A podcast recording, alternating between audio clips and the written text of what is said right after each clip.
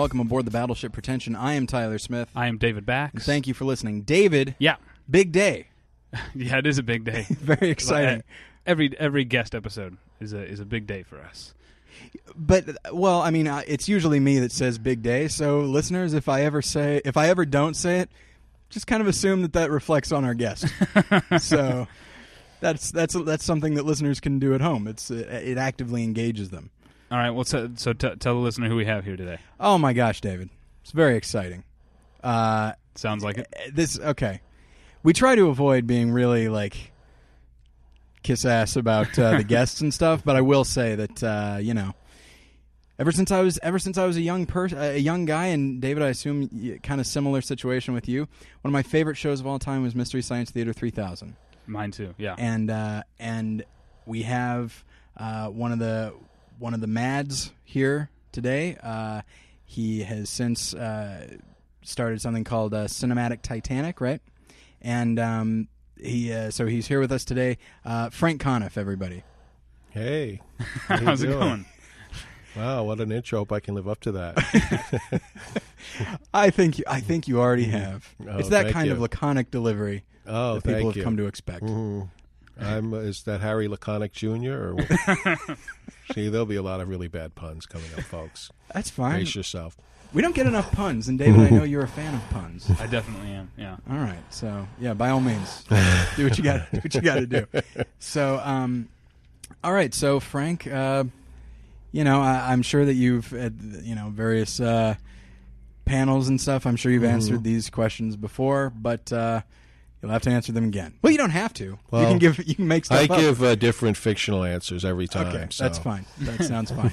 Um, but uh, so, how did you uh, tell us a little about yourself? How'd you get started? Uh, you know, how'd you get to be involved in uh, Mystery Science Theater? Well, um, Mystery Science Theater um, was just a case of pure luck on my part of being involved with it. I, I happened to be uh, living in Minneapolis in the late 1980s doing stand up comedy there.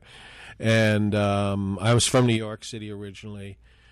And I had moved to Minneapolis, and, um, you know, there was this great stand up comedy scene there, and I made a lot of friends and had a lot of fun um, performing. And um, and among the friends I made there were um, Trace Beaulieu, uh, Joel Hodgson, who had been in Los Angeles and already had been kind of a star, and then had come back to Minneapolis uh, to kind of re, uh, you know, kind of do his career in a different way. And um, and Mike Nelson was just starting out as a comic back then, and uh, I met him, and um, and uh, Josh Weinstein as well. Um, and so um, you know, I just knew all these.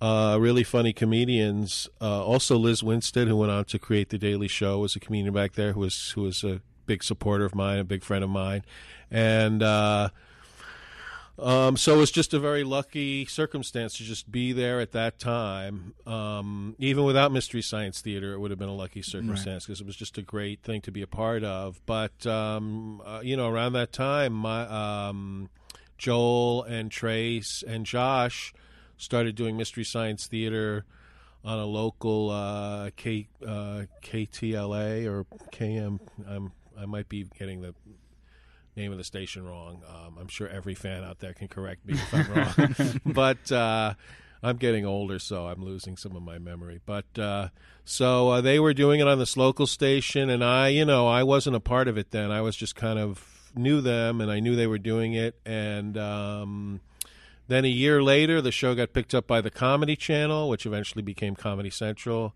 and so it went national.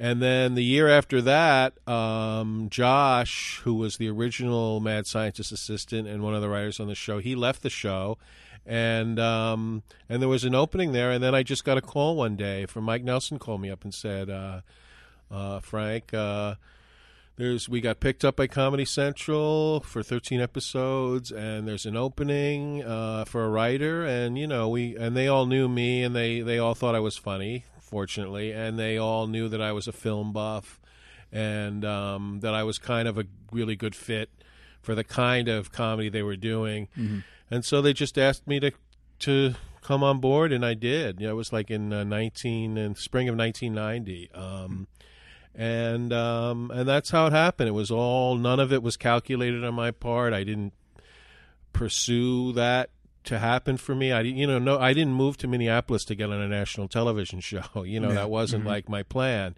Um, so it just uh, it was just luck, you know, and uh, and and and that's how that happened. Okay. Um, and then as far as uh, you know, it's it's it's strange.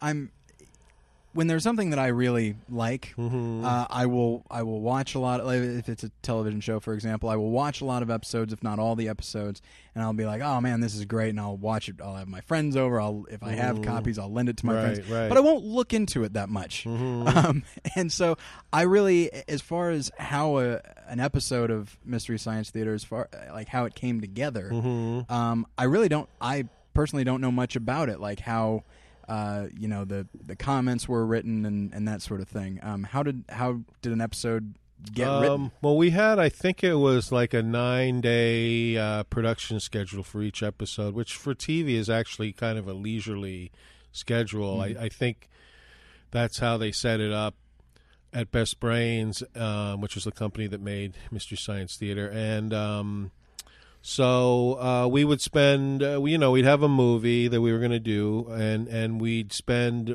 a whole day, one day, go you know watching the movie yelling out comments whatever came into our head. Someone would be there to type to type the comments in. At first we all took turns being the typist and then when we could afford it we hired a typist. Um, and uh, um, and, and so we do that for a whole day and then in the course of the day maybe we'd get some ideas for sketches to do and stuff and we'd like write those down on a board and then the second day we'd um, write the sketches uh, we'd brainstorm in the morning. Oh, should we do this? Should we do that? And then you know by lunchtime there'd be like five.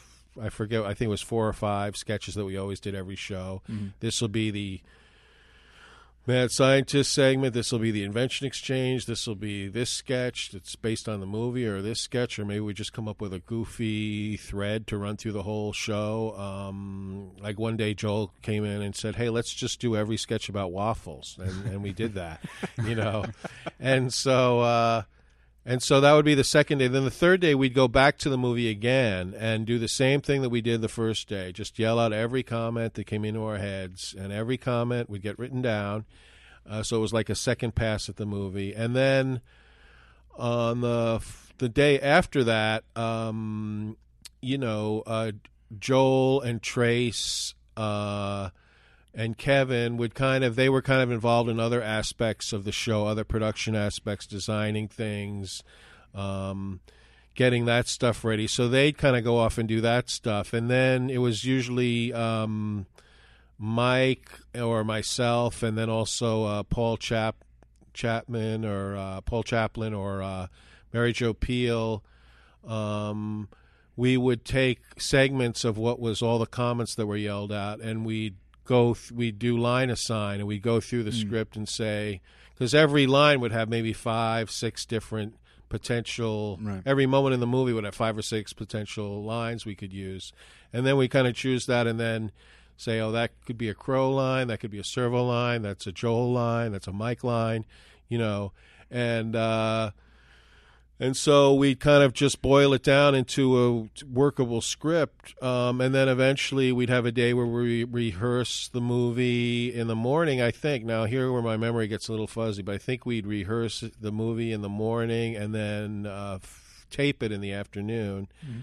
And then there'd be edits afterwards. You know, if someone screwed up a line, they'd re they'd record it again in you know individual lines. And then um, and then we had a day where we just filmed the sketches you know. So it Mhm. was you know um, it was really a very um, manageable kind of um, uh, not not as intense you know it had, it had kind of a midwestern kind of relaxed atmosphere to it. Not not relaxed in the sense i mean everybody worked hard but um, you know all the deadlines and everything were very reasonable. Whereas I know that other TV shows, sitcoms, for instance, you know, will will have a table reading on Monday and then rewrite everything, and then they've got to have it. They've got to tape it by that Friday. You know, we had kind of not as intense a schedule as that.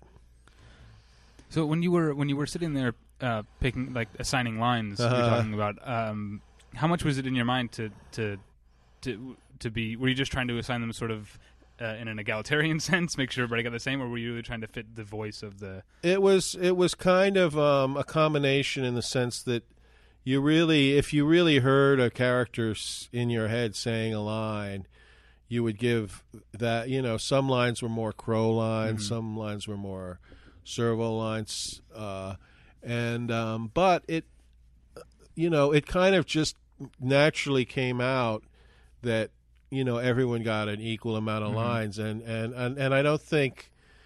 Um, you know, I think there was a subconscious. There must have been something subconscious about that process because there was never an instance where you know, oh, there's six moments in the movie in a row that are perfect for Joel. You know, so he'll Mhm. just he'll just do the next three pages or whatever, and they'll just lay out. It never for some it never worked out like that, but it it it, it uh, you know it it that just never came up. It was just kind of you know within the process of making the show. I think that there was such a kind of unified comedic voice that came out of the writing room that it just sort of worked out naturally that way. Yeah, it sounds like a. I have, I have a friend who recently was assigned to write an episode of CSI Miami, Mm-hmm. and uh, and he was really excited about it, but Mm-hmm. Terrified. I mean, he Mhm. just even though there was a staff of writers and everybody kind of wanted to wanted to help him out. right, I was very everybody was being very uh, accommodating to him because they Uh-huh. knew it was his first time and all that kind of thing. There was still a huge amount of pressure on him because was like, oh, this is the testing grounds, and right, right. and it was just horrifying. And so like I hear that, and then I hear your experience, which sounds like basically a bunch of people who all like each other and get along, yeah, and just uh, as you said, working hard, but still just yeah, having fun. Yeah, it was just yeah. You know, I think that was very much um, just the way it worked out. You know, I think if they'd wanted to, they could have said, "Well, we'll film every episode in a six in a five month period or whatever, and just churn them out, and then take the rest of the year off." But I think the decision was was made. The more sensible decision was was made. Well, let's just do do these over the course of the year, and, and we and we we had like a week off every six weeks, which was great too. Mm. You know, so it, it yeah, it was it was a really fun thing. You know, I like I said, I just felt very fortunate that I was that I fell into it. You know, Um, and then since then, so well, you've got. Well, You I also got a couple of MST. Oh, okay, all right. By all means, yes. questions. Well, I want to know uh, again. There's a lot of people who are big MST3K nerds, like you said, who probably know the answers, but you Mhm. know, bear with us. I Uh, don't think I could win a quiz. I think I'd be beat by people. Well, I wasn't gonna get, uh, you know, I wasn't gonna ask you about like specific episode numbers. I'm just wondering how, how what was the the movie selection process? How did you decide which movies? Um, well, do. that was um, at the time. Um, Mystery Science Theater was on Comedy Central, which um, was associated with this company called HBO Downtown Productions, I believe, and they were the ones who originally produced everything on the co- original Comedy Channel, and and they and they would be the f- ones initially who would just go out and like acquire all these tapes for us to look at, you know, from different distribution companies. Sinister Cinema, I remember, was one, and and there were there were others, and then we just get sent box loads of tapes, and then um, originally we'd all just look at them and uh, kind of informally while we were eating lunch, let's look at these movies and see if anyone is good. But then it became kind of I was eventually made the official person Oh, who who was my one of the days that I came in. My job was to look through all of the tapes and find the films, and then show them to everybody else, and uh, and then by consensus, you know, we decide which which movies we we do. Have you ever? This is probably it is an obvious question, and maybe it's an easy answer. Have have did you guys ever get flack from somebody who was somehow associated with one of the movies that you made fun of, or did most people take it in kind of a? a I don't think we really ever got flack about it. You know, I know Okay. that we that there were people who who were in some of the movies we did who saw them and were aware of them and and and thought it was great. You know, I know Kim Cattrall was one who who was in City Limits. I think was the one she was in, and then at one time some of the guys were out in LA and they ended up having dinner with her and then she became friends with Trace Beaulieu, you know. So um it was mostly stuff like that. Miles O'Keeffe, I think, called us and talked to Joel. He was in Cave Dwellers, I think, and uh, he was like really cool about it. And and Robby Benson, who uh, um, was another one in one of our movies. So I remember we were pretty brutal towards. Actually, he, you know, I met him out here in L.A. and and Joel as well. We both worked with him on Sabrina the Teenage Witch, and uh, he was really nice about it. He thought it was hilarious. You know, most actors who are in bad movies know that they're in bad movies. They don't have any illusion about that. There's, you know, it's it's. I don't know what the figure is, but in the Screen Actors Guild, you know, normally like ninety five percent of the people in SAG are out of work. You know, Uh-huh. people just are just excited to get jobs, and then if they're talented, they just give whatever job they have you know they give it their all and that's their job you know so not very few of them i think have illusions about the movies being good you know they know that they're turds you know but Well, we've talked a couple. I mentioned a couple of times the the fans of the show, and I think, uh, as as much as almost any other like comedy based show I can I can think of, MST3K really has a a hardcore nerd type of following, Right. Because it, appeals to, to comedy nerds, to Mhm. just like sci-fi nerds, movie buffs, Uh-huh. horror nerds. Like, uh, I'm not really sure what my my question is, but I, I guess what's what's it like having those kind of that kind of obsessive level of fans? well out it, i think originally it was very important to um, building the success of the show the fact that we had such fana- we didn't have a huge fan base but Uh-huh. the fan base that we had was very fanatical about it and then we um, you know this was before the internet you know we would through our mailings or whatever we would try to encourage them to tell their friends about it we we had a thing in the credits which was unprecedented in show business which was a thing at the bottom of the credits that said keep circulating the tapes you know Uh-huh. which um which on a normal business level would seem like a not you know like a crazy thing to do but for us it was like yeah because a lot of people didn't have comedy central back then. We didn't have it in minneapolis for a long time you Yeah. know. And i remember when we finally got it in we had a party at trace's house to watch the show. It was a big thrill for us to watch our show on national television because we don't we'd never seen it before you know on on on national tv so so that kind of nerd uh, following, for lack of a better word, was um,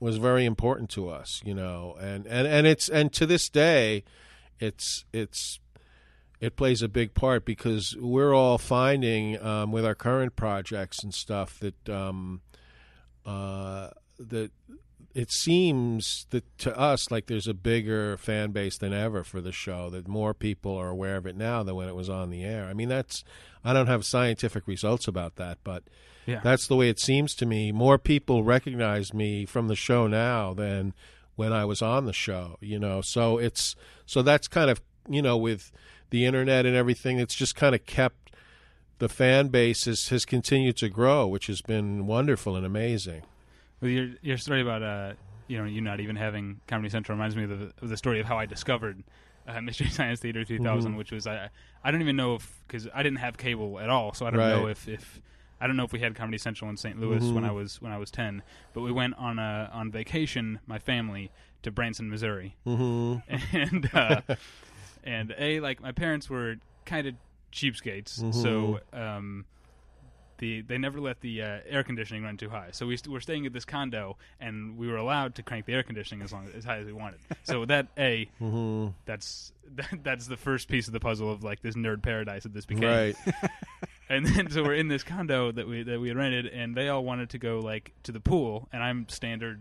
You know, pale skin, ninety eight pound wuss kind of nerd, and I was like, I'm just going to stay in in this air conditioning and watch TV. And they had this channel called Comedy Central, and they were they were showing I think like a three hour block. Uh-huh. Uh, there's like 92 of MST3K, Right. And uh, it was it, it was manna from heaven for me. It was, Oh, great, great. I, I watched that. When I went I'm- back to St. Louis and told all my friends about it. They the thing I'm curious about is who did you did you end up going to see in Branson? Did your parents go to I don't see? think we went to any of the shows. I Oh, think we just went to uh, Silver Dollar City. Oh, Oh, yeah. all right. I've, uh, shout out to any of my friends that work at Silver Dollar City, so, and there are still a few. But uh, so uh, yeah, let's uh, let's go ahead and move on to some of the stuff that you're working on now. You've uh, specifically uh, Cinematic Titanic and uh, Mhm. a show that you have running here in Los Angeles called Cartoon Dump. Right, Um, right. You don't necessarily have to rush through this, but uh, what are they and how'd they start, and uh, how can people uh, be involved with them? Um, well, Cinematic Titanic started um, about two years ago, I think, um, when um, uh, actually the, the the start of Cartoon Dump and Cinematic Titanic is kind of intertwined because um, uh, Cartoon Dump uh, was a show that uh, myself and a friend of mine, Jerry Beck, who's a very noted animation historian, um, he has this collection of really bad cartoons, and he does a lecture series about them called the worst cartoons ever but he wanted to figure out something else to do with them. And so i came up with this this idea for this uh, fake uh, kids show called cartoon dump that would show these really awful cartoons. So we did a few podcasts of it and then we we started um, we did it as a live show at the steve allen theater here in in hollywood. And um, and at the very first live show we did, uh, Joel and Trace both came to that show to see it, and it was the first time I had seen I'd seen Joel, I think, uh, maybe a couple months before that, but I hadn't seen Trace in a long time, and uh, and and and I hadn't really um, seen Joel nearly as much as as I wish I had, but they both came to that show, and then that night was kind of um, we kind of reconnected, and um, and then around that time, um, uh, Rhino, um, who was still doing the Mystery Science Theater box sets, they wanted to do something um, that involved us filming like a new Mad Scientist sequence and a new um, a new segment of riffing, and so we all got back together. Myself, Trace, and uh, Joel got back together to do that, and so we were all hanging out with each other again a lot, and um, and you know, as old friends tend to do, we talked a lot about you know the old days and Mystery Science Theater, and and and and also we like I was just telling you about, we were very. We had all really noticed this big uptick in interest in it, like um, we were you know we were meeting a lot of people. Joel was meeting a lot of people in in the business you know just going to meetings at tv networks and movie studios of young executives who grew up on the show and people who the show meant a lot to and and we were just nostalgic about it and we kind of wanted to start doing it again and Joel actually tried to get back together with Jim Mallon who was the who was who owns the rights to Mystery Science Theater and he wanted to do new episodes of Mystery Science Theater again that we'd release ourselves on DVD and uh Jim Mallon, for whatever reason, was not into doing that. And so then we said, well, we still want to riff on movies again. So Joel came up with this idea for Cinematic Titanic, and we. We, uh, and then so Trace, myself, and Joel, and then Josh came on board, and we called up Mary Jo, who was living in Austin, and said, uh, you know, why don't you come and be involved with it too? And we all pooled our resources. We started our own business, you know, and and started putting them out on DVDs, uh, which they are available, and uh, we we are going to be making a new DVD soon, also. Um, but uh, the what that what what what it's evolved into is is is a live show that we do, and and that's become the thing that we've been really passionate about because doing the show live in front of a thousand people has just been one of the best you know best experiences of our lives. It's just amazing, and and so we're st- right now we're in the process of booking more live shows, and we're going to put out more DVDs, and it's it's it's just been this great experience, and also it's great having this product that we have control over, you know, creative control over. and uh, and so, uh, how can somebody get a hold of some of the DVDs? Well, uh, cinematictitanic.com Okay. um, is is the place to go, and you can order them um, there. I think we're in the midst of a sale at the moment. Hello, uh, so I think people can can get them on sale, and we also sell T-shirts and Mm-hmm. stuff like that, and merchandise. You know, so and then as far as is it is it like strictly like uh, Mystery Science Theater in that you make fun of just you know just bad movies or just uh, kind of whatever?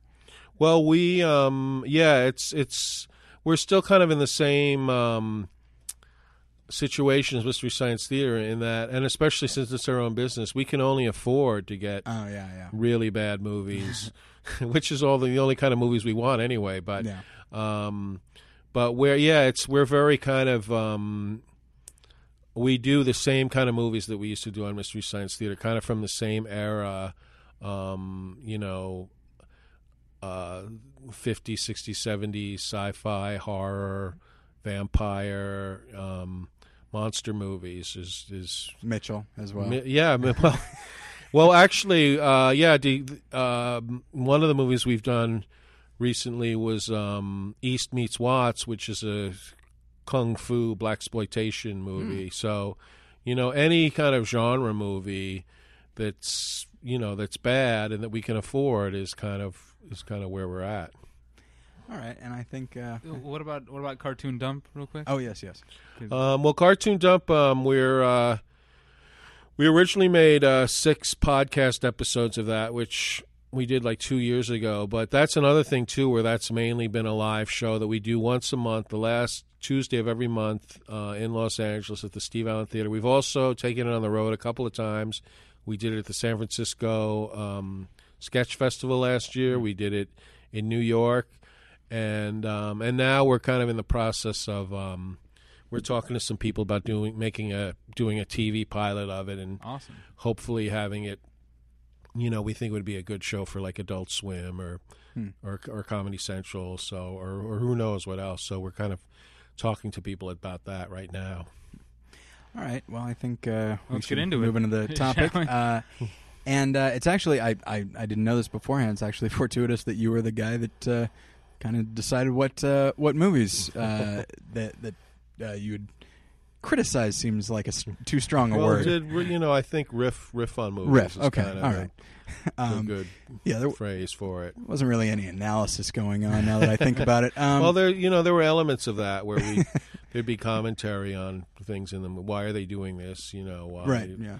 but uh, actually the the um, the format of the show is so stream of consciousness. It, it kind of allowed for any kind of joke, any kind of commentary, anything that just seemed appropriate to say was fit in. You Mhm. know, Um, so ha- okay, so you've so you've seen a lot of a lot of movies in general, but specifically you've seen, uh, I'd say more than the average portion of horrible movies. well as I I think I um, because we'd have to watch the movie so many times when we wrote it. I Mhm. think you know. Um, six times at least, Mhm. all the way through, and then um, like now with Cinematic Titanic, we like we still have to watch the movies when we're doing them live. And I, I made this comment before that um, that something seemed weird, and that I I realized I think I had seen Manos: The Hands of Fate more than I'd seen Citizen Kane. so, you know, so some something's wrong with that picture. You know, Well, we have we we've had an episode uh, about movies that are so bad that they're good, which is kind of you know Mhm. something that people have said before. Movies that and when David and I lived together, we would have. Uh, you know, kind of the, the bad movie night that you, that you hear about, in which you just we watched, you know, Crossroads and just The Britney laughed at Spears it. movie, yeah, we watched what Kangaroo Jack. yeah, Gigli, Mhm. which We watched G. didn't end up being a lot of fun. Right. See, and that Yeah. which brings us to to the topic today. Um, because we watched Gigli and it's like, oh well, we'll just make fun of it. It's supposed to be the worst movie of the Mhm. year. Let's give it a watch and see, what we think. And then, as it turned out, we we just none of us. Well, It's some- terrible. but none of us sometimes had any- movies sometimes movies are really bad because they're just boring you know Right. and that is different than a movie being boring being bad in a fun way you know where it, it goes beyond boring and reaches some kind of transcendental level where you know like ed wood's woods movies are where mm-hmm. Um, something is is going on. Um, you're seeing, you're getting a glimpse into the filmmaker um, in in in a very provocative way, you know, and and that really adds to the enjoyment of uh, of those. And and you know, and the thing for me about enjoyable bad movies is is I don't even like to talk about them about how awful they are. I mean, they are bad, but um, they are. You know, I have great affection for them. You know, mm-hmm. like uh, like you know Ed Wood is a filmmaker who I I I like him as a filmmaker better than Michael Bay. You know what I mean? It's like Yeah, yeah. he he there's when I watch an Ed Wood movie, I'm seeing a part of a person's soul um, being expressed in a mm-hmm. very weird trans transgressive way, you know, and and it's and there's something very um, fun about that, and and something kind of beautiful about it, you know. Whereas you don't from a lot of these big Hollywood movies that are so technically well made and so technically put together, you know, um, you you just they're just you just don't get any of that joy from the bad ones. I don't think than you do from certain kind of other bad movies. Yeah, I, I, I will say that uh, Gigli was not boring because there's nothing boring about questioning your life and how it brought you to the point of watching this film. It's just it was that it was that bad. I mean, our uh, we just had nothing to say. We just the only thing we kept saying we weren't trying to be funny. We were just saying like this is this is awful. This is just really bad. Well, the thing is, too, is I think that with a lot of um, um, certain Hollywood movies, because of the situation surrounding them when they're made and the hmm. publicity, they get this reputation of being, you know, like I remember in the 80s, people said, oh, Ishtar is the hmm. worst movie ever made, you know. Mm-hmm. And if you watch Ishtar, you know, okay, it's not a very good movie, you know, but there's like the people making it are very talented and, and just something went wrong. So, yes, it is a bad movie, but it doesn't even come close to being the worst movie ever made. And there's even some things about it that, that are that are worthwhile. So, Yeah, but but the, the, the, there's but a lot of that, like with and with Gigli, when that came out, you know, Ben Affleck and Jennifer Lopez were in the midst of their relationship, and then they make this big flop movie. So then it kind of gets built up out of proportion. Right. Whereas I've I've never seen the whole movie. I've seen like bits of it, but uh, my sense of it is just it's just this boring bad movie that probably without all that publicity it just would have come and gone and nobody would have said anything about it you know? It's, I think sometimes this is maybe a bit of a tangent here, but sometimes movies get they get they get put on the shelf by the studio, and they get a reputation for being bad movies before they come out, and then when they do come out, no one gives them a chance, and sometimes they end up actually being good. Like I I liked Knockaround Guys quite a bit. I don't know if anybody oh i never that. saw that. Or like the um I mean this wasn't quite as big a, but the uh, the Alamo the more recent one with Billy Bob Oh, Thornton and okay. stuff like that that is an awesome movie but it Mm, sort yeah. of sat around for a while and it got it got a bad rep and and didn't get the attention it deserved so, uh, like I said bit of a tangent but wanted to defend the Alamo as it were Yeah, we keep. I remember. The, I guess it was several weeks ago, maybe a couple, even a few months ago now, that we brought up the Alamo, that we both like it, and we said we got to we got to bring up that movie more often. so well, well done, David. Yeah. remember the alamo yeah Wow. Watch out. Um, and so I guess the it's kind of a kind of a strange kind of a strange topic today. Uh, one could even venture to say it's a it's a it's a non-starter. I wish I hadn't uh, gone this way with it, but that's all right. We can do, we can still do this. Um, what are some of the what are some of the worst movies? And again, you you, you didn't want to necessarily categorize them as bad. Um, but uh, I'll use the word bad and worst uh, with with love and affection. Um, what are some of the worst movies that uh, you've ever seen? And are you can talk about movies that are so bad that you you loved them, hmm or movies that were so bad that you just you you can't wrap your mind around it. You well the, I, I love that you can't wrap your mind around a category is Okay. is because um, there's certain movies that yeah you just don't even understand like the exist why it exists um, there's a movie um, that um, from the late 60s that Otto Preminger made called Skidoo. I don't know if you guys have seen this movie, I've but heard of it's, it. it's very scarce. It is only now, um, recently, Turner Classic Movies showed it. It's barely been released ever, but it's this crazy, um, like attempt to make a hip um, hippie movie in like 1969, and um, every everything about it is just so wrong that you know it's you, what makes it fun to watch is just how your mouth is agape. You know, you're like. Uh, you know, Jackie Gleason is tripping on acid in this movie. I mean, this is, you know, Groucho Marx plays God, and Groucho, who is my favorite performer of all time, uh, just about, is isn't remembering his lines. You know, he was like near the end of his, he's having a hard time, and you can see it. And they're make and they're having like a really hot sex scene. There's a really hot sex scene in it, and I use the word hot. Um, Is Jackie Gleason in it? no, Ja- no. You wish she was in it, but uh, it's actually Carol Channing and uh, I think Frankie Avalon. So it's just stuff like that where you, where you just don't know what the. Th- and this is once again, everyone involved with this is a really talented person. They've all done great stuff in the past, but but you're watching it and, and you're like, what were people thinking? And in the case in the case of Skidoo, it's like there's just the attempt to be contemporary and be hip can be a really fatal thing to a to a, to an artist or you know or a filmmaker to really try to become with it you know it can end up in some really unintentionally hi- hilarious results Yeah, uh, there was a. Uh, I, I believe you uh, mentioned this on the "So Bad It's Good" or, or you know something like that. Just it, like those uh, after-school specials and, and how they Uh-huh. wanted to depict, you know, gangs and how Uh-huh. gangs Oh, really right. are. And it's just and there was one guy who like bought off a gang or like it was a, like a made a peace offering by baking them a cake Yeah, or something like that. I wish you remember the name of it, but it's got um, Rob Stone. Is that his name from Mr. Belvedere?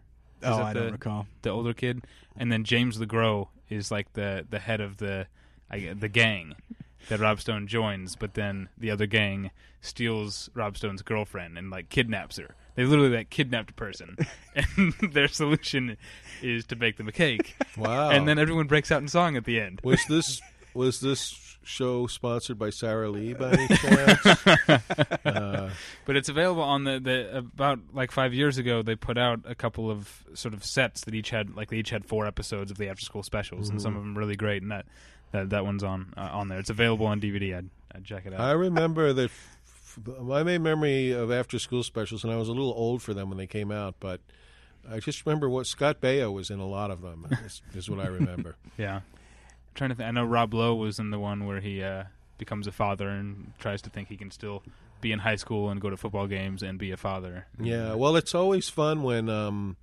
Hollywood when they depict something that maybe you know about, like you like you maybe know what stoners are really like, and then you see them depicted in, in a TV movie or something, and and it's just there's hilarious. There's a lot of that, and this is actually.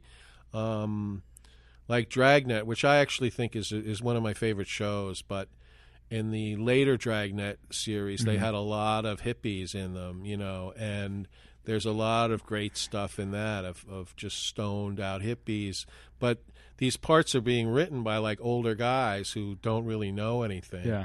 about th- that that kind of world, and that that's always really fun to watch. So I have to assume, having not seen any, I have to assume that the hippies uh, are just saying really broad things about love and drugs and stuff, and I have to assume that Joe Friday just gives them a verbal smackdown. Yeah, he totally he he really is. Uh, um, there's one episode I think where this woman leaves her baby out in the garbage can or something, and he's his last line. He always had like the last word, and his last line is uh, "You ain't you ain't gonna win any Mother of the Year awards, honey," or something like that. you know.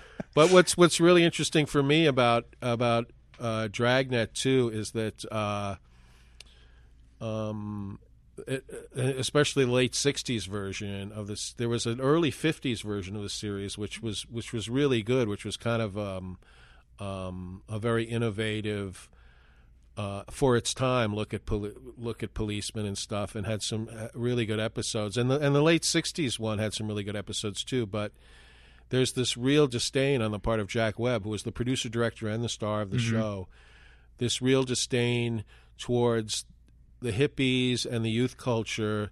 And what's so interesting about watching that now, 40 years later, is that no one would do that now because the the the, the hip youth culture is where all the advertising dollars are. Yeah. and nobody would be so would so blatantly insult uh, the kids these days, as they said back then. Yeah. Now the way they would back then, because in a way, popular culture as as a cons- became a, a big consumer culture, and thus kind of won that battle ultimately.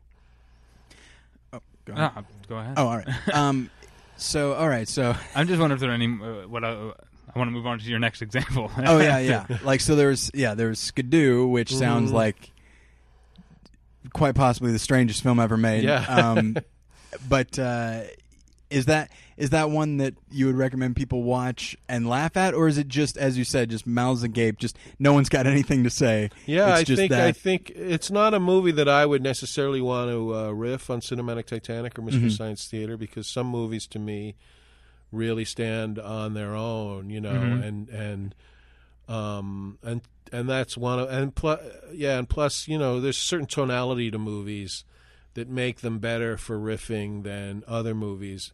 Um, but yeah, that's one that I think people would watch now, and uh, and and I, I saw it at the Egyptian Theater like a couple years ago with a full audience, and everybody just roared, and everybody just loved it. You know, And is that, I mean, it's it's Otto Preminger. It's not, yeah, Otto Preminger, yeah. So it's it's a good filmmaker. Well, yeah, he. I mean, he made he made some really good movies. Yeah. So, but he's like, like I said, he's trying to be cool. He's trying to be hip, and he's and he's stumbling all over himself doing it. You know, and he's also uh, Otto Preminger. I'll also add played Mister Freeze on the old Batman series Yeah. back Mhm, that's then, and the cast of Skidoo. oh, Someone else, I think, pointing this out. It looks like it was cast by the same person who cast Batman. 'cause it's like all the people, all of the like kind of uh, cele- celebrities that that were kind of on Batman or or, or, or in Skidoo too. um, the movie that actually actually um, uh, I, I had forgotten for a second, but I wanted to talk about. Um, you talk about movies that are like Ed Wood that are technically awful, but Right. really show you something about the filmmaker. Um, did you ever see? And I can't remember the guy's name. Uh, movie buffs are gonna hate me, but um, did you ever see The World's Greatest Sinner? Have you ever, se- The ever world's seen- greatest sinner? No, I don't think I've heard of that. It's the guy. Uh, who's the creepy guy from uh, The Killing? The um, the Stanley Kubrick. Movie? oh, Timothy Carey. Timothy Carey. Yes, he wrote Mhm. and directed and stars oh in this movie wow! called The World. I think someone might have told me about that once, and and that makes me really want to see it too. Knowing that, I, I saw the Silent Movie Theater showed it maybe a year year and a half Uh-huh. ago, and I saw it there. And uh, the, it's a story of a guy who um, quits his job and abandons his family to start a cult Mhm. where he tells people that, that they don't need God and each person can be their own God. right. And it's uh, it's insane and it's terribly made. It just like it. There's no like from from shot to shot or from scene to scene. There's no breathing room. Like as soon as the person is done speaking the line, Mhm. it cuts to the next scene. Like Right. it's really stultifying and weird to watch, but it's such it's such an amazingly bizarre movie. Wow. Well, you know that reminds me of something that that that I've thought about. You know, watching all these bad movies and the difference between older bad movies and modern bad movies, and why the older ones are more fun to me, at least, is Mhm. because I think that um, people now, even the bad filmmakers, it seems like, and you guys can maybe give me examples that would correct me if I'm wrong, but um, I think a lot of even the really bad filmmakers now are technically proficient. You know, like it seems like people have a kind of basic film literacy now yeah. in terms of cutting stuff together that like a lot of the movies we did on mystery science theater like for instance the brain that wouldn't die where you know there's a wide shot of the guy and then they cut to a close up of him and it and it doesn't match at all it's obviously not in the same room but it's, supposed to be a close up of the guy and uh and stuff and stuff like that is so entertaining you know and and and uh, you don't. I don't think I see a lot of that anymore. I, I, you know, they used to people older, old school filmmakers used to say that film schools were ruining movies because kids were coming out of film schools and they didn't know anything about life, and blah blah blah. It wasn't really true uh, in most cases, but I would I would counter and say film schools ruin bad movies because it's like everyone now like goes to film school or whatever and they learn kind of the basics of like matching shots and lighting or whatever and Yeah. you don't really see and maybe I'm not seeing enough, you know, but in terms of modern bad movies, I don't see nearly as many just poorly lit, um, badly cut, you know, shots that don't match. Yeah. To me, you really, if you really want to um, uh, luxuriate on that kind of stuff, it's it's the older bad, low budget bad yeah, movies. I that think another that. another part of the reason that's that's happened now is because uh, filmmaking has become so a expensive and b almost uh, I guess a, a more insular world. Like you have to fight your way in. You know, Mhm. in order to have that kind of bad movie now, it would have to be almost outsider art. It would have to be some Right. guy who picked up a camera. To well, the funny thing too, and you know, I'm certainly not the first person to point this out, but the B movies of the past are the A movies Yeah. now, and the kind of movies now that get released every weekend in theaters to big openings are um, the kind of genre films that in the '60s were were outsider. You know, it was like um, people who were on the fringes of filmmaking were the ones who made horror movies, who made sci-fi movies, um, who made monster movies. Um, a- and that was like, or even films that were just supposed to appeal to youth, you know, motorcycle movies or whatever. Um, youth was considered like a niche market back then, whereas now it's all the studios want. They want to get the young people that like superhero movies, that like horror movies, and that's the mainstream audience. And now the fr- more f- the independent films now are the kind of uh, more domestic kind of human stories, you know, Yeah. with just just characters going through normal things without flying saucers or whatever, you know. Um, it's kind of all switched around in a way, which is is, is just kind of interesting. Yeah, I think I think the Fast and the Furious movies are one of the best examples of that because that's just story wise. That's like That's an That's a uh, it's Grindhouse an American yeah American International picture Yeah. from from Yeah. the '60s, and now it's it's you know it's it's it's on the top of a movie like that is on the top of the list of the movie the studios would want to make. Whereas in the '60s, this you know AIP would would do that, or, or Hammer in England would do like the horror movies, and they'd have like um, you know a certain kind of release, but it wasn't like the main opening of, of that weekend or whatever. I uh, I was having a discussion with some friends of mine uh, actually just like a week ago, and we were talking about the idea of B movies and that there Mhm. are no B movies anymore in the sen- you know in the traditional sense, and and then uh, I had a thought that uh, that I would say actually applies also to the idea of movies with where even the style is just meh, just not very good, and uh, to find that it's still out there, but you can't look in theaters. You have to look on DVD because there are plenty of movies that are straight to DVD. There's not a lot of I, I believe direct to market. direct is- to market. Yes, is the industry term. I tried. I used that term before, David, and you got mad at me and you made fun of me because I because yeah, that's right. When I worked at Blockbuster on my break, I would read home retail uh, video magazine. Yeah. and uh, but but yeah, okay. So direct to market movies because you know their budgets are never very big. Then they're always basically counting on. Uh, it's like all right, well we'll just we'll knock this out fast, throw it on shelves, Mhm. and the sheer number. I will I will talk about my uh, experience working at Blockbuster is that.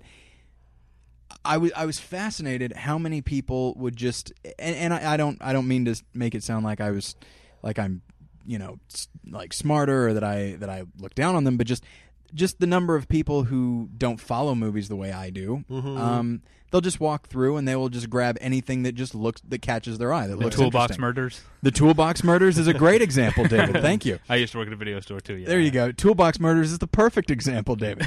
because And it- so- yeah, never. There's no press behind it. Never came out in theaters, but it's got. Now, you mean there, there's a more recent Toolbox Murders, right? Because the Toolbox Murders was there was one made in the uh, early '80s, right? No, we're talking about a, a direct to direct to market one that came Yeah. out probably. Uh, I was still in Chicago, so probably about 2003. But who directed it? I don't know. Is it someone? I think it was. Oh, okay. I think it was. Uh, it was still direct to market, but I think it was um, Hooper. Uh, Tobe Hooper. Tobe Tobe Huh. Hooper. Oh, who it doesn't really work in mainstream film that much anyway Mhm. uh, anymore. But uh, But you'll you'll run across. I remember uh, a movie when I worked at a very large blockbuster in Chicago. Uh, there we would always get a bunch of direct to market movies, and there would, and the most we would get of any one title would be like maybe ten. And there was one called Decoys. Mm-hmm. It flew off the shelf. I have no idea why. I mean, it looked, you know, I, there was nobody of note in it, and but that's the thing is, to me, I just I knew that oh well, it's straight to video, so right there, it's probably ninety percent chance that it's bad. Um, nobody of note directed it. It's probably really bad, and uh, you know, and if you look at the bag, you're like, oh okay, well this this is clearly a terribly designed set and uh, that sort of thing. And even in the actors' expressions on the pictures in the back are terrible. But people would people would just rent it because one was as good as the other to people who really didn't weren't paying that if much. they at the- were looking for a certain kind of movie. yeah, Yeah, well, I think the companies that make the direct to market DVDs. Now I'm using the term seriously as opposed Yeah. to making fun of you using it, but um, uh, they're, they're good at like seeing ahead to okay, what's coming out in the main theaters Oh, this yeah. weekend. You know, the, it's coming out in first run theaters. Let's try and design the cover art to to bring that up in people's minds. Right, so they've right. been seeing, you know, commercials for you know Zodiac or whatever Mm-hmm. uh, for two weeks, and then they so they they show up at the video store and here's something that kind of looks like the Zodiac. Well, and it will actually. There was a guy whose name I wish I could pull right now, but I can't. Who I, I actually view as as immoral in his practices because when the Black Dahlia came out, well, Black Dahlia that's not a title that you can trademark or anything like that. So he he when when the Black Dahlia, the De Palma film, came out in theaters, same week, a movie called Black Dahlia, no the, uh, was released on DVD, and then when Zodiac came out, the Zodiac Killer was released, And the directed by the same guy. The thing that's really outrageous too is that the um, the the guy who committed the Black Dahlia murder doesn't get a dime of that money. Uh, and so it just so that guy bothered me because it's just like you're not even your your whole career is based on tricking people into thinking you're you're this. right. You're not even trying to de- you probably aren't even trying to deliver any kind of quality product. It was it's just about Well, that you know, I mean, that kind of is a traditional, uh, you know, B movie method, and I, I think Roger Corman did that all Mm. the time, where he whatever was popular, you know, he'd put out.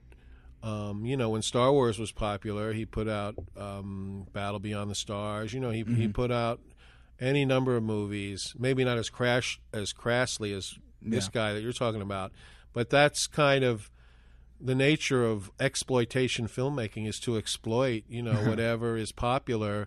And I, I mean, people do it now uh, very egregiously. I think on you know on television where a reality show or something is a big hit, and then suddenly there's like eighteen rip-offs of it. you Farmer know. wants a wife. right right and and you know now it's to the point it's so absurd now that you can't even joke about it almost because they're jokes themselves you know Yeah. it's like stuff that you would have joked about you know well now they're going to do this and then they end up doing it you know so it's it's it, i think that's in the history of show business i think that's always been there's always been people who just wait and see what's popular and then immediately pounce on it and, and exploit it and I haven't done a lot of that because I haven't had the opportunity to, but I'd like to. I had a friend who uh, invited me to a screening of a film that he was in, um, and uh, it wasn't it. They were looking for like distribution, and so they they had a screening at the uh, on the Sony lot on the Sony lot, I think. And so it was really exciting. I got to I got to go in, and there was the director. I, I know nobody I recognized, but uh, and it was a film that uh, I I watched it, and it, it had a very small budget, and cl- and it's it's ev- it's everything that you're talking about. I mean, it, it was shot. It was shot on on digital. Not that that necessarily is a bad thing, but there's good digital and bad digital, and this looked like bad digital, and and it was stuff like the effects were were really bad. Like the like a character gets shot, and you can there's no que- there's there, there's no mistaking that the even the sound of the gun firing was put in later because you Right, just see like the guy. I, I don't even know if the trigger worked because the only thing showing the f- gun firing was the guy moving his hand and Uh-huh. the the replicating the the recoil, and then you know the audio is like, oh okay well clear it's like oh he okay this is the audio from the scene itself oh okay he recorded this probably months later i have to assume and uh and it was you know because the cast and crew were there Uh-huh. i couldn't laugh as Mhm. freely as i probably would have and because my friend was in it and he was actually doing really good work and everybody was really Mm-hmm. trying hard and so you kind of i felt bad about it but i almost I, I I felt like, oh well, this first off, there's no question that if it gets any distribution, it'll be straight to DVD. Right. Um, but also, I I got the weird, I got this weird vibe of just it was a it was a bad movie, mm-hmm. but I had a great deal of affection for it because I knew that everyone in it was was trying really hard. I mean, you brought up Michael Bay. David and David has made this point before that Michael Bay is more frustrating, or maybe not Bay because I think he's a true believer, but like some some filmmakers are just cynical about they they get they've got the budget they may they that they want and they'll just make a movie and they know that people will see it. They're they're not really trying hard. They just put a lot of money into effects and they know that people will come Right. out. Yeah, and see Ro- it and Roland jump. Emmerich is my standard example That's of that. right. Yeah. 'Cause Uh, That guy. he's the he's the like um, Independence Day guy. Independence yeah. Day's Yeah. got 2012 coming out. He Right, did Godzilla and uh, uh, The Patriot and Oh, man. just day after tomorrow. Day After Tomorrow. Yeah, he's a guy like you know we talked about Gigli earlier, and I, I'm sure I've made this point on the show before because I do often. But uh, Gigli is it's terrible, but it's Mm. almost it's sort of respectable because you can feel that Martin Brest is trying to make a film. You know, he's Well, trying he wasn't to say trying something. to. No, but you know, I, he wasn't trying to make a bad movie, and Yeah. he's, he's he's made good movies in the past. So yeah, it's like, exactly. I think that's partly is I think it's just the nature of the mysterious nature of creativity yeah, is such that and I think that any filmmaker, any writer, any musician that you can think of um, that's done work that you're really passionate about and that means a lot to you has probably also done work that you didn't think was very good. Yeah, sure. you know? And i think that that is just you know cre- creativity is a very mysterious thing. And, and anytime you set out to write something or to make something um, it's it's just hard to fathom you know whether something is going to turn out good or there, there's no like um, secret formula that you can use to, to Yeah. make everything you do turn out great. You know, some people everything they do is pretty bad because they're cynical, like you said, or they don't have much talent in the first place. Some people are really talented, and then for whatever reason they put out stuff that it just doesn't work, and and and and you can't even. Um, crystallize why you know what went wrong Yeah. a lot of times it's, and that, it's- that's why I'm saying that that Gigli is, is respectable in its badness, whereas whereas Godzilla, I, you just get the feeling that Roland Emmerich is perfectly that- happy you with know, the way that movie funny, turned out. Uh, you mentioned Godzilla too, because uh, the first time I I didn't see the whole thing, and we did like a couple Godzilla movies on Mystery Science Theater, like Right. in the early years. And I remember it came out, and everybody was saying how bad it was. the the '98. Yeah, the one that he that Roland Emmerich made, and uh, I remember I was on my way out one night, and it was on HBO, and I watched part of it.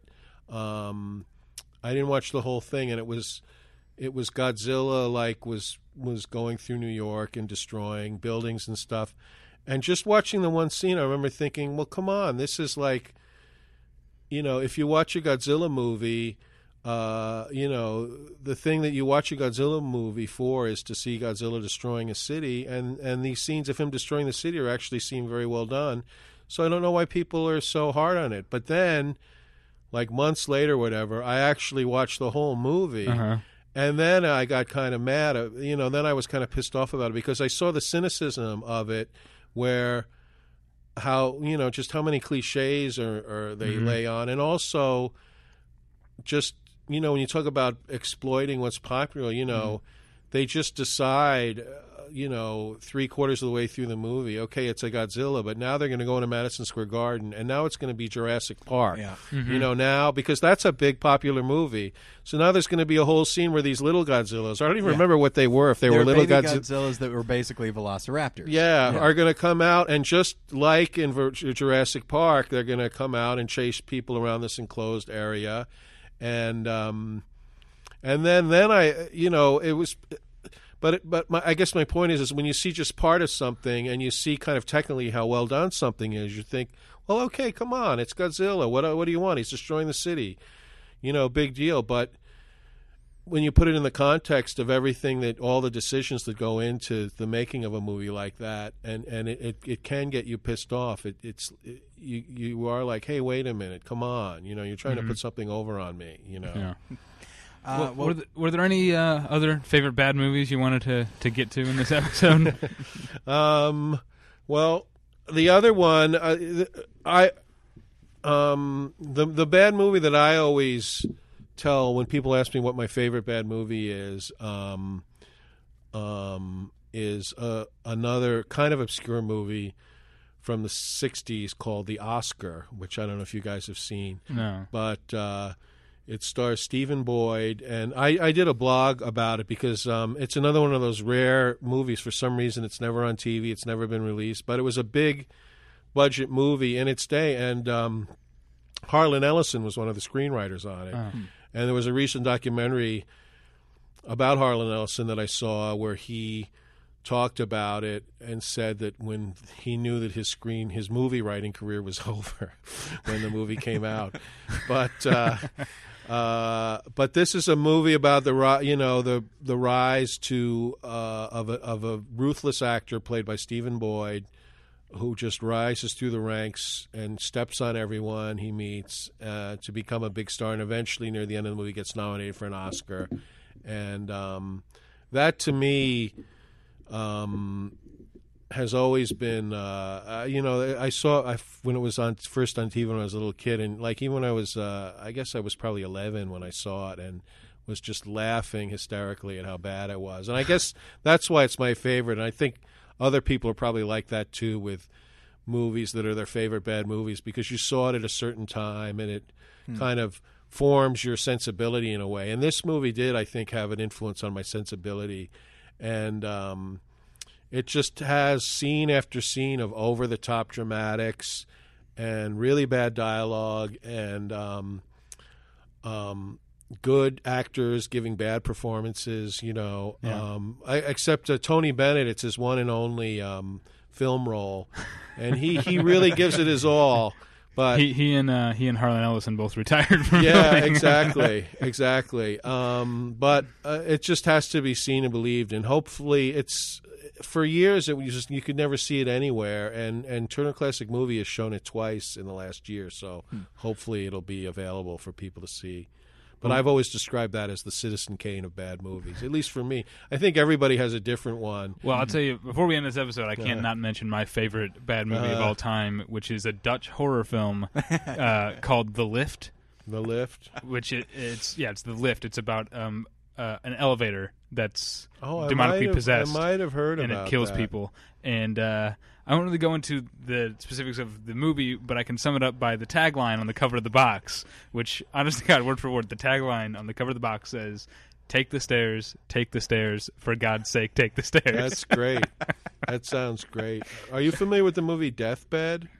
I've heard of it because uh, I Patton only Oswalt has a yeah, bit about Patton it. Oswalt is the, is the reason I know about it. But that sounds like a similar kind of thing where someone came up with like a specific object to turn into a Yeah. horror movie. Well, I loved. I, I I liked growing up in the '80s and going to video stores because I would walk. I, like as a young child, I'd be afraid to even walk down the horror aisle because even the art was frightening. like, do you remember? Because they would. I, they don't really do it anymore, but they would like draw uh, Oh, the yeah. cover, you know. And I Mhm. remember the cover for the stuff, Mhm. Oh yeah, which was really oh man, it, it was like oh really terrifying and creepy. And then they drew the cover for uh, Scanners with Michael Ironside Oh, right. about to Yeah. explode. I think um, the Gate also has a drawn. Oh cover, yes, the gate. Yes, which that's an awesome movie, by the way. I never saw I it. did not get to. s- Did you ever see it with a young Stephen Dorff? Hmm. No. Uh, it's a like a, it's sort of I guess I'm not sure what year it came out. I'm sure it's kind of inspired by Poltergeist because it's about kids and right. and uh, and and it's a horror movie. But uh, I'm sad that I didn't ever rent it when I was young because I didn't end up seeing Well, it until maybe two years of, ago. It's um, awesome. David Cronenberg and Scanners. Mhm. Just last night on TV, I saw um, Eastern Promises, which is an excellent movie. One of my favorite movies of the of the Yeah. decade, I would say. Did you? That's right. Yeah, we. I I, I really like the movie, but I have certain structural problems with it that uh, I've talked about. We'll Well, the talk I about just it later I just happened to see it last night, Oh, so okay. that's why I brought it up. Um, yeah, Cronenberg's an interesting guy because Mhm. Uh, what was the? Oh shoot, what's it called? Shivers. Did you Uh-huh. ever see Shivers? Was that like his first movie? Maybe one of his really early ones. It was It fir- w- first or second. I yeah, think. it was one of the like one of his Ooh. first two, and uh, it's basically all about these slugs of sorts that Yeah. uh, are on the loose in like an apartment building, and they will crawl into somebody and then make them obsessed with sex. Wow. Yeah. I'd say it's about right for David Cronenberg. that's that, that's kind of what what he's about. But uh, yeah, I feel I feel bad that uh, what with all the terrible horror movies that I grew up watching and loving as a kid and secretly terrified. Um, probably my favorite really bad movie was one uh, first uh, I was first introduced to by David, and it's recent, and it's uh, called Alone in the Dark. And Is that the remake of Alone in the Dark? Because I think the the one that was recently made is a remake of one from the seventies. I think. No, it's actually based on a video game. yeah? Oh, okay. and it's yeah. We haven't really talked. It's uh, Uwe Boll who directed it, and that's Yeah. the guy who's he's been referred to as like the modern day Ed Wood. because yeah, he makes he's. really I, I don't terrible think I'm that familiar with him, but I've heard a lot about um, about that he's really bad. and but the fact that he's- he's in on the joke, I don't care for that. I Yeah, like he it. is in well, the that's joke, that's what makes um, as far as doing a movie on Mystery Science Theater or Cinematic Titanic. Um, the key ingredient uh, is love. No, it's um, uh, for for a movie to be riffable is is there has to be sincerity on the part of the filmmaker. In other words, the filmmaker is really sincerely is behind what they're doing and really mean it, and that's what that's what leads to great bad movie entertainment. But if the filmmaker is in on the joke, then as just as a movie to riff on, it, it really doesn't work that well. Yeah, but you know what? With Uwe Boll, I don't know if I would use exactly the term "in on the joke." He's he's aware. He's of joined it, in the joke and recently. he like in, in in Postal, which is one of the most audacious and offensive movies I've ever seen, but uh, weirdly compelling, and I would watch it again. but in in Postal, he comments on it. You know, he plays Mhm. himself in the movie at one point, uh, and he he plays up the joke that he's a bad filmmaker. But I don't know. You'd have to see it to understand what I'm getting at. He's not in on the joke. He's not trying to make a bad movie. right. He's No, just. a- I- a- it's just sort of a meta thing where he's aware that people think his movie's bad already. Yeah, as far as as far as uh, like the movies that he's made in the last like eight or nine years, they're all bad and they're all fairly sincerely bad. And then a- as as he got this reputation as the maker of bad movies based on video games, um, he started to comment on it and and would you know he challenged critics to a boxing match and just and and Yeah, but all that was had- outside of, until Postal. That was all outside of the movies, which is why I Right. still think that like a movie like Alone in the Dark or or House of the Dead or BloodRayne might still qualify. Yeah, I think- because he's still. I think he's still a guy who loves making movies yeah and loves video games and wants to make movies of video games. And I, I don't think he's trying to make jokey bad movies. I don't. I don't think so. I, I, I got no winking in Alone in the Dark. I just got, uh, hey man, look at this awesome movie we're making, and it's horrible. Have you ever seen it? No, no. Oh, you've got to see it. It's it's, it's, it's it's funny as I get older, like my patience for for watching stuff that Mhm. I know is going to be bad, like it it, it, it, it I have less energy for that the older I get, you know. I uh, yeah, my my friends would say years ago. My friends would be like, "Hey, come and see this movie with us," and I'd be like, "Ah, it doesn't look very good to me." They're like, "Oh, come on, it's fun," and I'd be like, "Yeah, all right." So I'd go mostly for for social reasons and because Right. But now I, I think I'd probably turn it down. I'd probably just say like, you know, it's nothing personal, but I can, I can hang out with you and we can go have dinner or something like that. Right, or right. how about this? We could see a good movie. Yeah. They're yeah. out there. Well, bad movies aren't fun to watch in a theater because Yeah. you don't know that everyone. It could be someone who's Yeah, enjoying the 'cause it's- movie. Yeah, uh, it's it's rude to yell out comments in a movie theater, even if it's a bad movie, because like you said, someone else, they other people paid their money, Uh-huh. um, and uh, you know, but you know, to to socialize it with people at home and watch stuff on DVD, and that's that's a really fun way to watch uh, a bad movie. I remember I had. Um, I had a bunch of people over my house, and I remember this is when I first moved to LA, and Trace was there too, and I had just bought um, Valley of the Dolls, the original, Hmm. on um, Laserdisc, and we all and we just had such a great time, you know, just I- stuff out. I love Valley of Dolls, and I love Beyond the Valley of the Well, Dolls. the- Not that they have anything to do with one another, but well, the the thing is, is Valley of the Dolls is is a genuinely awful movie uh-huh. that's so bad that you can make fun of it. Beyond the Valley of the Dolls, I don't know if I'm pre- prepared to say that it's a bad movie because I, I Yeah. think it's so incredibly well made by Russ Meyer and Mm-hmm. it's so entertaining, you know, um, that even though like it's very exploitive and the actors are like they're not great actors, they're just kind of chosen because they look like they could be in porn movies or something, but it's such an incredibly entertaining movie that yeah, that I, I don't consider it a bad movie. yeah. That's what I'm glad I got to see in the theater. I saw it. Yeah, the, I, the I music saw box that in, in, in a theater as, as well, and the, the and I really like the songs in Beyond the Valley of the Dolls Uh-huh. too. But Valley of the Dolls is a classic example of just a movie that's so bad you can make fun of Yeah. it. But it's funny all the movies we did on Mystery Science Theater and now Cinematic Titanic, um, that are all mostly so slow paced and so um, lethargic in the way they're edited. Russ Meyer is the opposite of that. Russ Myers edits his scenes. The editing in Russ Meyer's movies is dazzling. You know, it's it's like a whole. He's like a whole other category unto himself. Well, All right. we gotta. I I actually have somewhere to be. Oh, okay. If we've been we've been going for about an hour and ten minutes, so this has Oh, been really? this has been a yeah. It flew by because this has been a lot of fun. I think. Yeah, Uh, yeah, I hope you agree, Frank. yeah, But, don't, don't speak for the guest. It's been great for us. yeah, this is this is a, a really fun episode. We hope to have you have you back sometime. Yeah, sure, I'd love to. Thanks for having me. All right, so uh, cinematictitanic.com. Right, and we're going to be in uh, Chicago at the Lakeshore Theater Oh. in two weeks, and all the information is on cinematictitanic.com. We're going to be at um, in St. Louis in uh, November. Um, what what venue? Were you, I'm from oh, St. the, Louis. the Family Arena, oh, okay. which is, I believe, outside of yes. town, and and then to a there's rave there. there's a couple of other things we're doing in, in the fall that I can't officially announce yet, Okay. but will be announced very soon. You know what? That's perfectly fine because this episode may not be going up right away. It may go up in uh, September. Okay. Yeah, a couple weeks. So Um, Okay, well, uh, if if that's the case, I hope you enjoyed us in Chicago. there you go.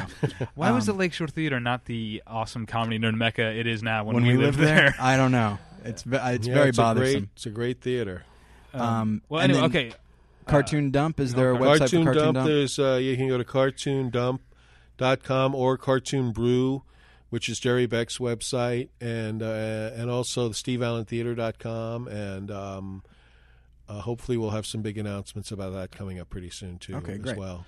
Uh, so as far as us, you can find us at battleshippretension.com or email us at david at battleshippretension.com or tyler at battleshippretension.com. and of course, as always, as I've mentioned ad nauseum, you can follow me on Twitter at the pretension. All right. Okay. So uh, thanks, Frank, for being here. We really appreciate it. Thank you. oh, It was Frank's fun. on Twitter too. oh yeah. I'm on Twitter. Yeah, at, at Frank underscore. I believe it's Frank Conniff. Frank Conniff. Okay. and I'm on Facebook, and I and and MySpace. So I'm I'm very connected, people. just well- just type it in and you'll get them. yeah. yeah, well, follow Frank on Twitter and, and please follow me. yeah, All right. So thanks for listening. We'll get you next time. Bye. Bye. Bye bye.